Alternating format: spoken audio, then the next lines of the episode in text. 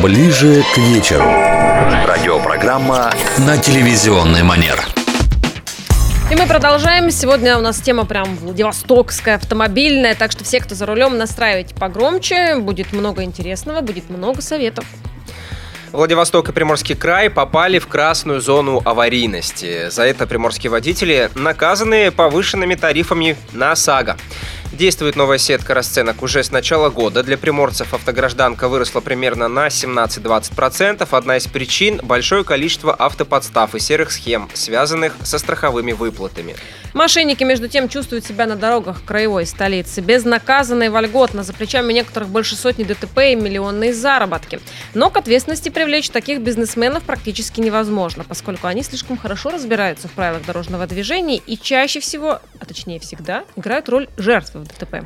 Да, и автоэксперты уверены, что лучший способ борьбы с автоподставщиками – это не зевать на дорогах и разбираться в правилах движения. В связи с этим считают изменения и ужесточение правил сдачи на водительские права весьма резонными. Еще одна автомобильная новость для лихачей, далеко неприятная. В России вступили в силу новые наказания за нарушение скоростного режима в том числе. Теперь, если часто и сильно давить на газ, можно и сесть за решетку. Какая скорость уголовно наказуема? На кого нацелен суровый закон? Как уберечься от автоподставщиков? Самые популярные места охоты? Кого можно назвать виртуозами дорожного мошенничества? И почему в войне с ушлыми бизнесменами страховые компании предпочитают молчать и бездействовать? Будем сегодня обсуждать, рассуждать и поможет нам разобраться во всех этих вопросах наш гость Константин Шугай, адвокат Приморской краевой коллегии адвокатов. Константин Николаевич, здравствуйте. Добрый вечер. Здравствуйте. Давайте начнем да, да, Николай, с э, Константин Николаевич, вот э, вопрос, который попрошу очень коротко на него ответить, потому что вот э, общались с коллегами, и мы, оказывается, даже автолюбители не до конца понимаем, зачем нам нужна ОСАГО. От чего нас защищает ОСАГО? Для чего мы страхуемся? Потому что некоторые думают, что ОСАГО а, и э, мои издержки какие-то компенсирует, если я стану виновником ДТП. Другие не понимают вообще, для чего он нужен. Для чего нужна ОСАГО? Из самой аббревиатуры следует, что это страхование ответственности автовладельца. Если каждый из нас автовладелец, то каждый из нас может стать участником ДТП, в котором он будет виноват. И этот страховой продукт а, предлагают нам за 7-10 тысяч купить себе подушку безопасности, такую кубышку в размере 400 тысяч рублей за ущерб, причиненный имуществу пострадавших от наших действий, и 500 тысяч за вред жизни и здоровью, опять же, пострадавших от наших действий. То есть никакого возмещения самому причинителю ущерба, то есть автовладельцу, который нарушил правила дорожного движения, не предполагается, только потерпевшим. Отлично. А если говорить про автоподставщиков, действительно ли в городе остро прям стоит этот вопрос, прям проблема проблем? Ну, я позволю себе обратить внимание на то, что это не только приморская или там Владивостокская история, это вся страна. И поверьте мне, вот мониторя ситуацию, да, уж наши тут, ну, детишки, да, и такие детишки лейтенанта Шмидта, поскольку там тоже Краснодарский край, там миллиардные убытки у страховых компаний. Там действуют группы, которые занимаются именно мошенничеством. То есть мы давайте разделим автоподставщиков на две группы. Первую это частники, которые э, лучше многих из нас знают правила дорожного движения и имеют ими пользоваться, которые становятся пострадавшими в дорожно-транспортных происшествиях при участии людей, которые не собирались участвовать в этом ДП, но при э, определенной доле невезения участниками этих происшествий стали. Это одни персонажи. А другие – это реальные мошенники, которые действуют группой лиц, в котором есть исполнители, организаторы, привлеченные сотрудники правоохранительных органов, страховых организаций, которые и один, в которых и один, и второй участник являются членами этой группы.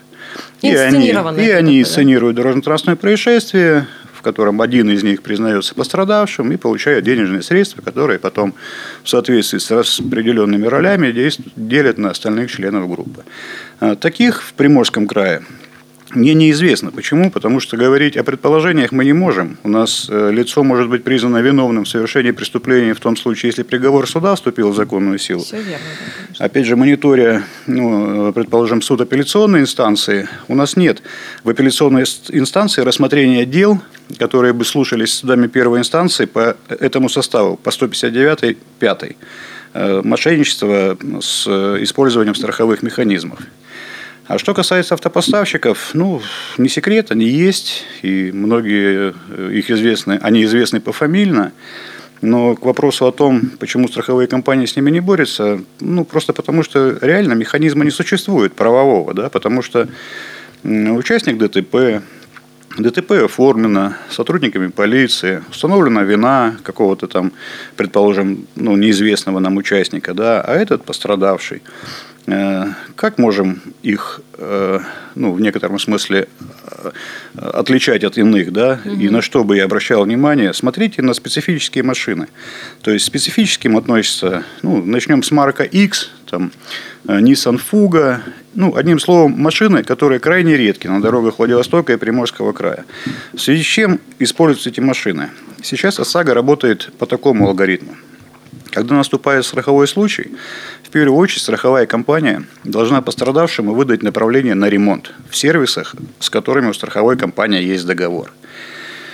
Э, пострадавший отправляется туда, э, сервис начинает мониторить возможность приобретения запасных частей, поскольку в случае направления на ремонт детали должны быть новыми, без учета износа и определяет там сроки. И, То есть дает оценку и, ущерба пострадавшему. Да? Э, совершенно верно. Которую они выставят страховой компании. То есть здесь сложный механизм взаимоотношений. Э, сам пострадавший с сервисом, по сути дела, никаких отношений не имеет, кроме того, что пригнал машину, а потом должен забрать и на по акту принять. И с, заказ на ряд, и оплату. Это все взаимоотношения между страховой организацией и этим сервисом.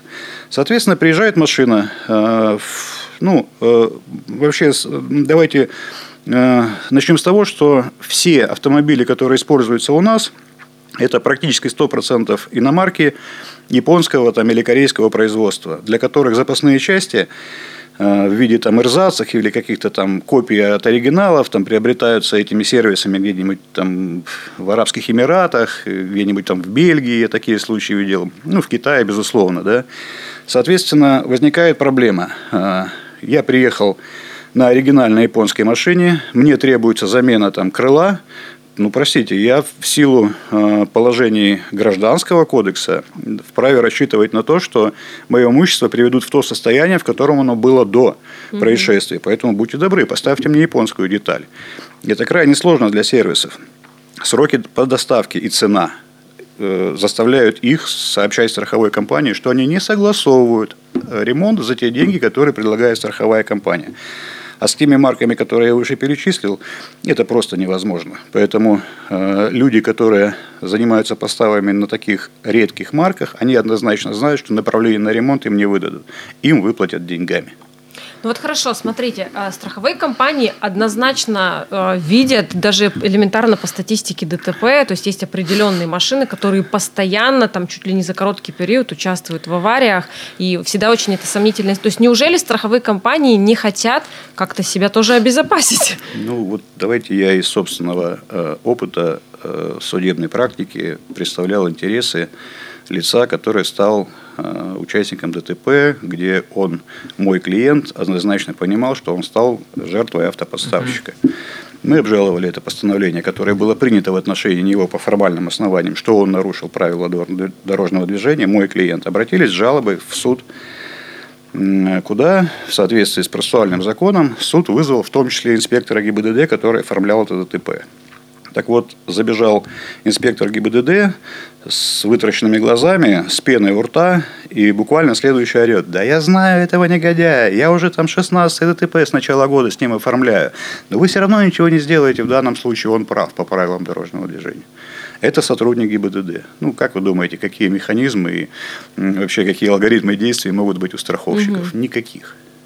Константин, я правильно понимаю, что вот э, задача автомошенников получить наличные деньги, Конечно. Да? Ну, кому нужны э, мошенничество для того, чтобы тебя отправили в И если да. сумма, скажем так, э, которую оценили, ущерб, который оценен по данному ДТП, его не устраивает, он может даже обратиться в суд, и страховая компания еще там повышает вот этот лимит э, выплаты, ну, да? Я вот давайте э, о чем хочу сказать, да. Вот на самом деле нужно не забывать такой принцип есть правовой, называется принцип зеркальности а, правовых репрессий. То есть э, страховые тут пытаются убедить э, организации всех, что они вот бедные и несчастные, да, и все вот жулики и мошенники, терпят. да, приносят им убытки, но Статистика такова, опять же, исключительной собственной практики. Э, большинство страховых убытков страховая компания, если речь идет о деньгах, урегулирует просто. Платит половину. Рассчитывая на то, что э, когда они напишут «почему половину» с виртуозным изложением и ссылками на нормы права, каждый второй обыватель подумает, да ну, возиться, хватит, как-нибудь угу. починю. Еще не поймет, что А вот другая половина обращается к специалистам, в том числе и ко мне. Получается такая картина. Приходит человек, которому на ремонт необходимо 250, ну, давайте для простоты, 240 тысяч рублей. Страховая компания заплатила только 120. Мы обращаемся с претензией, то есть существует досудебный порядок, обращаемся к финансовому полномоченному, и если эти инстанции не разрешают вопрос, мы идем в суд. В суде производится экспертиза, и эксперт приходит к выводу, что да, страховая компания не заплатила еще 120 тысяч рублей. Вместе со взысканием этих 120 тысяч рублей страховая компания э, вынуждена платить штраф 50%, 60 тысяч рублей, и неустойку в размере суммы ущерба, в данном случае 120 тысяч рублей. То есть страховая компания в попытке сэкономить 120 тысяч по факту выплачивает плюс 400. Угу. И потом говорят, что здесь у вас большая убыточность, и поэтому мы вот вам полисы продавать не будем. Простите, вы урегулированием займитесь правильно, и тогда не будет у вас убытков. Потому что возьмем большие цифры, да, актуарные расчеты, которые применяются в страховании. В Приморском крае э, условно по дорогам ездит 600 тысяч машин. При средней страховой, ну, страховой премии, то есть, которую мы платим страховой компании 7 тысяч рублей, они собирают 4, миллиона, 4 миллиарда 300 тысяч в год здесь. Событий страховых у нас 24 тысячи. Средняя выплата, как говорят представители э, там, страховщиков, 90 тысяч, да. То есть они выплачивают в лучшем случае 2,5 миллиарда. Миллиард с лишним они зарабатывают. Ну, согласитесь, что, мне кажется, процентов 15 автовладельцев без страховки вообще ездят? Ну, 15 нет, 5. 5 где-то, 5. да? Ну, тоже ну, просто обращаются люди, которые стали участниками ДТП с виновником, у которого нет полиса. Тогда мы вынуждены идти в суд на общих основаниях по 1004 Гражданского кодекса. И просто... Это, это тогда проблема становится водителя, да? Да, который... конечно. Угу. То есть, я еще раз возвращаюсь к самому началу. Да, угу. Это нормальная практика совершенно. Купить за 10 тысяч рублей кубышку в 400 тысяч – это нормальный подход к собственному имуществу, к собственной имущественной безопасности. Подход. Совершенно современный. Исключающий всякие недоразумения, там, рукоприкладство и так далее на дороге. Вы же, ну, может быть, помните, не помните, как это было до принятия закона об ОСАГО. И в подвале людей закрывали, да, и, стреляли и даже. Что там, да. чего там только не было. Это То есть, это цивилизованный способ, и он, я за. Ну, как говорили э, люди, которых мы относим к великим, Никогда не экономьте на рекламе, охране и страховании, и ваши дела пойдут в гору. А вот еще у меня такой вопрос. Смотрите, если человек попадает в ДТП, вот, э, ну, еще не понимая, скажем так, ущерб, который, да, возник в этом случае, все-таки нужно вызывать комиссара аварийного или сразу в полицию обращаться? Что вы посоветуете? Ну, смотрите, сейчас при всех стенаниях страховых компаний о, величине, о величине выплаты э, законодатель все-таки на стороне потребителя этой услуги. И сейчас есть так называемый Евро-400. То есть, есть специальное приложение, э, где не нужно уже гадать, то есть, все равно выше 400 тысяч выплаты не может быть, да, поскольку она ограничена этой страховой суммой. А в данном случае люди вызывают аварийного комиссара, он помогает им через приложение зарегистрировать это ДТП, и человек знает, что в пределах 400 тысяч он получит. Э, была, была проблема, когда этот евро был 100, и вот тогда сомнения, да, то есть не специалист не сразу не поймет, угу. хватит ему 100 на ремонт или не хватит. А когда 400, это все равно предел страхового возмещения. Поэтому очень удобная штука и работает хорошо. То есть фактически, если я отлично разбираюсь в гаджетах, я даже могу не вызывать аварийного да, комиссара, да? Да, да, есть приложение. Цивилизованные просто. методы. Оно в телефоне устанавливается приложение, и по нему работают. Просто ну, люди как относятся к этим неприятностям. Это все равно неприятность. То есть, Конечно. зачем я заранее буду себе держать да, подобную программу, если я не собираюсь если становиться ничего не произошло. ДТП. Да. Константин Николаевич, ну если вернуться к автоподставам, чтобы дать какие-то рекомендации, советы, понятно, что есть популярные точки, о которых часто говорят. Вот чаще всего, что это за места? Это наверняка какие-то участки со сложными там, нюансами, полосы, несколько полос, там, разветвление движения и так далее. Для нас, для всех не секрет, что трафик э, движения, но, во всяком случае, Владивостокский уж точно, он крайне сложный. И, ну, скажем, люди, которые приезжают там, на месяц-другой одном из других регионов они стараются прям не использовать э, самостоятельно транспортные средства, найти местного водителя и с ним ездить. Поэтому говорить о точках можно. Ну, я могу только о Владивостоке говорить, поскольку сам вот 30 лет тут езжу и знаю места, которые тонкие, где нужно так сказать, 360 градусов смотреть, угу. чтобы всех увидеть, кто откуда и куда едет. Ну, естественно, это движение по кольцу. Причем кольцевые развязки у нас в некоторых местах довольно специфично устроены с точки зрения общероссийских правил, да, да где, где если ты на кольце, то у тебя в любом случае преимущество для всех, то у нас чаще всего не По-разному. так. Чаще, да. Как говорится, как в данном случае, вот опять же, этот трафик организован. Ну, в присное место уже возле Гоголя, под мостом, под эстакадой. Причем мне иногда удивляет, но ну, можно же там разделить потоки знаками и прочее. Я понимаю, что сложно для понимания, когда ты спускаешься с эстакады под этот мост, да. А когда ты двигаешься в сторону партизанского кольца, наверх, да, ну все понятно, две правых полосы должны идти туда наверх. Левая не может идти, крайне левая не может идти наверх. Она там, в принципе, не вмещается даже в размере. То есть, там получается горлышко. Нет, знаки стоят так, что можно и справа. Вот там поставщики постоянно караулят. Любимое место. Да, прям любимое место.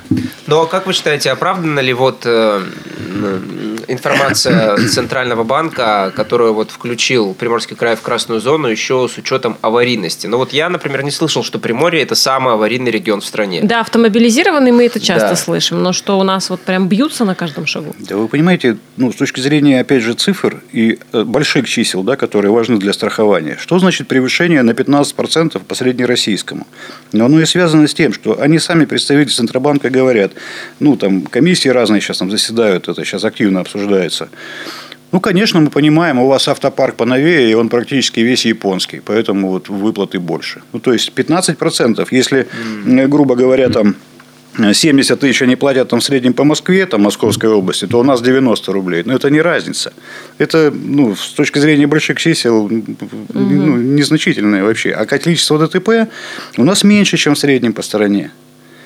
Я уже не говорю о том, что пострадавших у нас меньше. Ну, я не скажу на порядок. Угу. Ну, в два раза меньше точно. Опять же, из-за того, что такие у нас машины. Кстати, многие, кто ездит вот на дальние расстояния, отмечают, наоборот, Владивосток, несмотря с его бешеным трафиком, но водители, тем не менее, более или менее вежливы. А это вообще показательно, поверьте мне, тоже иногда где-то удается поездить. У нас все нормально все понимают. Просто, ну, опять же, специфика дорог такая, да, ну, э, какой, о какой вежливости говорим? Ну, стоишь, ждешь, когда тебя пропускают, правильно? Кто-то увидел, мигнул, понимая, что он все равно успеет, он за 10 секунд не потеряет нисколько времени, а я, когда поворачиваюсь, сзади уже держу целый угу. десяток или две сотни машин, там, или 20 машин, которым нужно просто ехать прямо. Поэтому мигают, пропускают.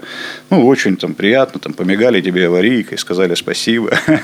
Правильно? Ну, Константин настроение другое. Как вы считаете, какой вообще выход из этой ситуации? Вот у вас же наверняка есть свое видение вот с этой проблемой, что можно сделать? А, ну, если позволите, вообще э, сам принцип устройства страхового бизнеса у нас, он ну, такой диковатый. Диковатый э, в силу того, что, ну, по большому счету, в коммерческом страховании мы сейчас находимся там без малого 30 лет. До этого у нас был Росгострах, где все было ясно и понятно. То есть свой агент, она же занимается там урегулированием, если возникают проблемы Руку и так далее. сломал, на книжку 50 рублей пришло. Да, а сейчас как получается? Сидит обезличенное лицо, которое выдает тебе страховой полис, для которого твои последующие э, вопросы реализации этого продукта, когда наступило событие, прям до фонаря. Более того, э, Структуры страховых компаний разделены, ну, условно, на две части. Те, кто продает страховой продукт, и те, кто урегулирует убыток. Для тех, кто продает, вы носитель комиссии, комиссионного вознаграждения, которое они получают за каждый проданный полис. Отделу регулирования вы крайне неприятный персонаж, который несет компании убытки. И чем больше вы их принесете, тем меньше они получат бонусов. Соответственно, когда мы приходим туда платить деньги, мы замечательные ребята, которых там и кофе угостят. А когда мы пришли с убытком, на нас рычат и очень хотят, чтобы мы прям исчезли с глаз долой. Вот мир работает по-другому. Существует система мощного бизнеса, так называемые страховые брокеры – ни страховые агенты, ни представители страховой компании. Страховой брокер, который действует в интересах клиента. Вот я страховой брокер. Вы решили заключить договор ОСАГО, Я имею договоры со всеми страховыми компаниями, предлагаю вам самый оптимальный альтернативный вариант. И когда у вас наступают события, я же занимаюсь вопросами регулирования убытка страховыми компаниями. И я заинтересован в том, что вы, как мои клиенты, остались довольны. И страховая компания при этом году увидела, что моя убыточность в пределах рассчитанной ими нормы. Вот, вот это цивильный рынок. А сейчас мы бегаем от одного к другому. Сначала к хорошему, чтобы купить полис, а потом к плохому, чтобы получить деньги на возмещение убытков. Интересное рассуждение. А, Константин Николаевич, вот еще об одной теме хотим поговорить, которую мы анонсировали. Это вот изменение в Уголовный кодекс. А, сейчас, скажем так, а, вступил в силу, вступили в силу поправки, согласно которым злостных лихачей можно будет наказывать реальным уголовным сроком. Вот о каких нововведениях идет речь? Можете об этом нам рассказать? Да, безусловно, новелла Уголовного кодекса статья 264.2, имеющая два пункта, ну, две части, первую и вторую часть, и связана она с э, ужесточением санкций, в данном случае уже уголовного характера, для лиц, которые ну, совершенно пренебрегают правилам дорожного движения, создавая опасность, в первую очередь, для жизни и здоровья окружающих. Первая часть касается лиц, которые привлекались к ответственности за э, превышение скоростного режима а, по части 4 и части 5 статьи 12.9. А, Это часть 4 превышение свыше 60 км в час, часть 5 свыше 80 км в час. И за управление транспортным средством в состоянии алкогольного опьянения. Вот часть первой статьи 264.2 предполагает сейчас уголовное преследование за Э, повторное нарушение вот названных мною пунктов э, КОАП. Да? То есть э, у нас как сейчас происходит. Пункт четвертый нарушил, получил штраф, ну то есть до 60. Второй раз нарушил лишение от 4 до 6 месяцев. В данном случае третий раз нарушил, уже грозит уголовная ответственность. За одним исключением. Если предыдущее нарушение Э, ну, хотя бы второе, или, ну, второе, да, было с применением средств э, визуального контроля, ну, то есть я имею в виду камер, да, угу. то эта статья не будет распространяться. То есть требуется соблюдение одного условия. Третье, третье нарушение должно быть зафиксировано сотрудниками ГИБДД. Угу. Вот, ну и санкции там от штрафа 200, э, от 200 до 300 тысяч рублей, там определенные сроки ограничения свободы, исправительных работ. Ну, э, самое максимальное – это два года лишения свободы. То есть эти нормы уже работают? Они вступили в силу с 1 января текущего года.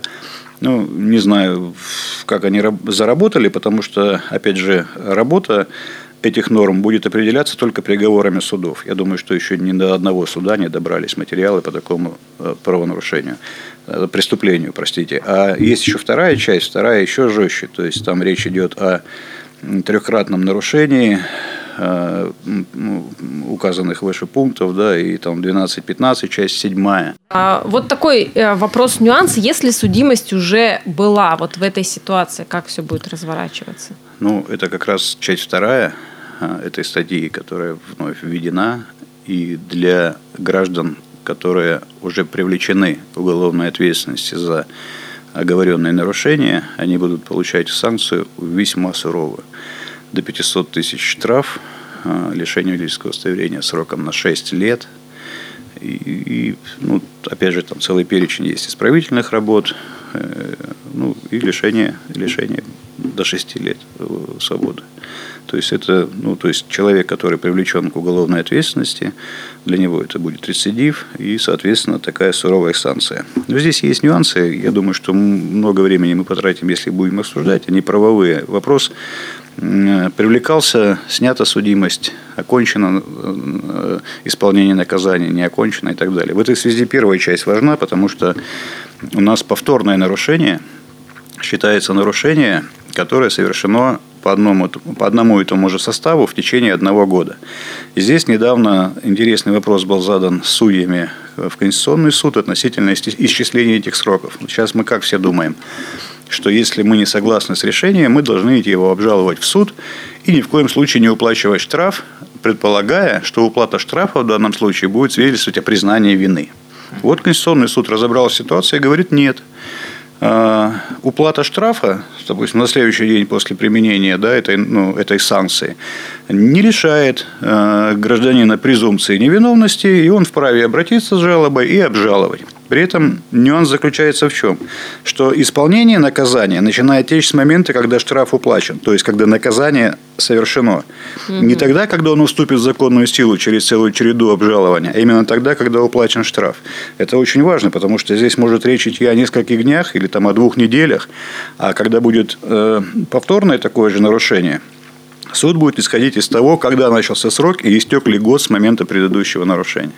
Mm. Потому что повторность, она вот в данном случае принципиальнейшее значение имеет. Вот известно, что у нас в основном э, скоростной режим, нарушение скоростного режима фиксирует фоторадары, да, так, фото-видеорадары, которых в Приморском крае на дорогах с каждым годом становится все больше. Все больше. А, скажем так, где-то замаскированных сотрудников ДПС э, меньше становится, они реже как бы фиксируют нарушение скоростного режима. Автоматизировано у нас. Да, да, вот в связи с этим, э, кто будет определять виновность водителя лихача? Будет достаточно информации с фоторадаров? Нет, ни в коем случае. Вот смотрите, для повторности э, принципиальный момент. То есть э, законодатель, вводя эту новую статью, говорит о том, что не может считаться повторным нарушением, если оно было зафиксировано камерами, установленными в автоматическом режиме. То есть для того, чтобы привлечь к уголовной ответственности за третье нарушение по этому составу, оно должно быть зафиксировано сотрудниками ГИБДД. Ну, с использованием там, ручного радара или там, установленного в их автомашине. Но это не замкнутый круг, ведь мы вроде стремимся к э, более цивилизованному и современному подходу, а теперь нам нужно опять выставить всех инспекторов на дороге? Как это? Ну, просто смотрите, э, формирование состава для уголовного дела, оно в любом случае предполагает протоколирование а камера не протоколирует, она просто фиксирует. А возбуждения по факту недостаточно. То есть должен быть уби- установлен весь состав преступления. А сотрудник ГИБДД запрото- запротоколировал. Ну вот смотрите, камера не напишет на своей фотографии, что это Иванов Иван Иванович. Он зафиксирует машину. Кто потом будет доказывать, кто управлял я этим транспортным средством? Совершенно верно. Я же говорю, у нас речь-то идет о преступлении, а если преступление, нам нужно установить один из, э, одну из частей состава, субъект преступления. Ну вот хорошо, учитывая даже этот нюанс, как оно в реальности это будет работать? Если у нас в той я же Москве... Не, я предлагаю сейчас об этом не говорить. Давайте посмотрим Когда практику. Через год, начнутся, через год, да, через год да. обсудим, да. Потому что я пока тоже не понимаю, и коллеги мои ну, мы к этому так относимся. То есть будет практика правоприменения, будем э, ею руководствоваться. Я думаю, что пока и судейский корпус не, не совсем готов, потому как ну, новелла, прям реальная новелла. Как вы считаете, вот такой риск сесть в тюрьму, такое жесткое наказание, ну, действительно подубавит пылу этих лихачей, у автовидеоблогеров, которые там лихачат и разъезжают и по встречкам? Ну, мы в последнее время становимся свидетелями, что блогеров утешает, ну, или точнее, э, успокаивает только их гибель потому что в погоне за этим там хайпом, да, угу. Ну, Он опять самый... же, хайп, да, вот недавно я умного человека услышал. Хайп – специфическое слово, мы не очень, наверное, понимаем, как его применяем. Это медицинский термин, э, который э, буквально означает э, нарыв на месте инъекции. То есть, по сути дела, наше сейчас обсуждение тоже хайп. Это то, что уже накипело у людей, наболело, что нужно вскрыть и с этим разобраться. Вот. Поэтому, ну, что касается вот этих лихачей, которые ради славы, ну, я еще раз говорю, их успокаивает, наверное, только э, попадание в ДТП, где сами они страдают. А для тех, кто уже второй раз привлекается за такое же правонарушение, это люди, которые которых уголовное преследование не испугает, потому что они и так ну, безбашенные. Ну, как так? То есть, мало, ну, тут ситуация в чем? Законодатель ведь не о них беспокоится, он беспокоится об окружающих. С такими нарушениями э, не нужно этой новеллы. Он все равно кого-нибудь погубит. И тогда он сядет по части, э, по 264 э, там, по первой, второй или другим частям и будет сидеть столько, сколько давно уже умеют и назначают наказание. 7 и так далее. Ну, знаем мы, да, всех известных в России людей, которые... Ну, да. которые стали субъектами таких преступлений. Это, к сожалению, тут как бы ну, суровость закона, как говорят у нас в юридических, у юридической общественности существует такая позиция. Суровость закона э, компенсируется необязательностью его исполнения – ну и как бы и все. К сожалению, да. А, интересный разговор, спасибо. Я думаю, что многие автолюбители сегодня... Получили много интересной и полезной информации. Будьте внимательны на дороге, вот что самое главное. Отлично сказано. До встречи в эфире. Слушайте Яндекс Музыку, Apple подкасты, подписывайтесь на подкаст «Ближе к вечеру». Счастливо. Всего доброго. «Ближе к вечеру».